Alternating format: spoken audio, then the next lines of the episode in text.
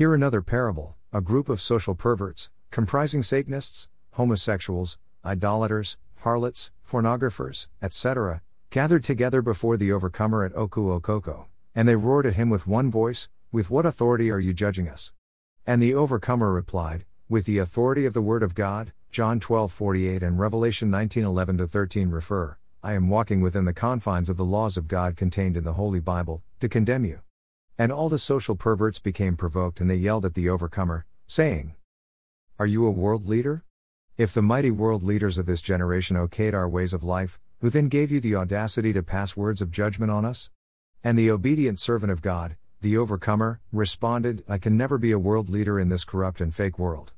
I am a kingdom leader. Since I have been existing in the human world, I have never been part of an adulterous world. I have always been a subject of the kingdom of Supreme Monarch, Jesus Christ, God Almighty. That is why the Holy Spirit chose me to judge you.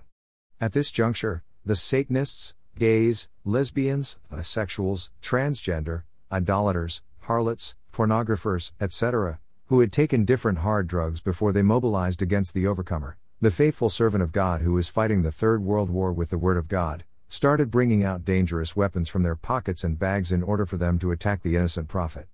And before they could hatch their evil plans, all of them suddenly went blind through the power of the Holy Spirit. Despite that, they didn't stop hatching their evil plans. All of them were shouting, Kill him, shoot him, knife him, etc. Whom did they end up shooting and knifing? Themselves. All the blind social perverts perished by killing themselves. Now hear the conclusion of this parable.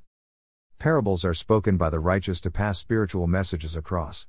Before you plan to attack the overcomer, pause and think, and thereafter ask yourself this question What is the secret spiritual identity of this fearless man? Titus Aramago no Edito.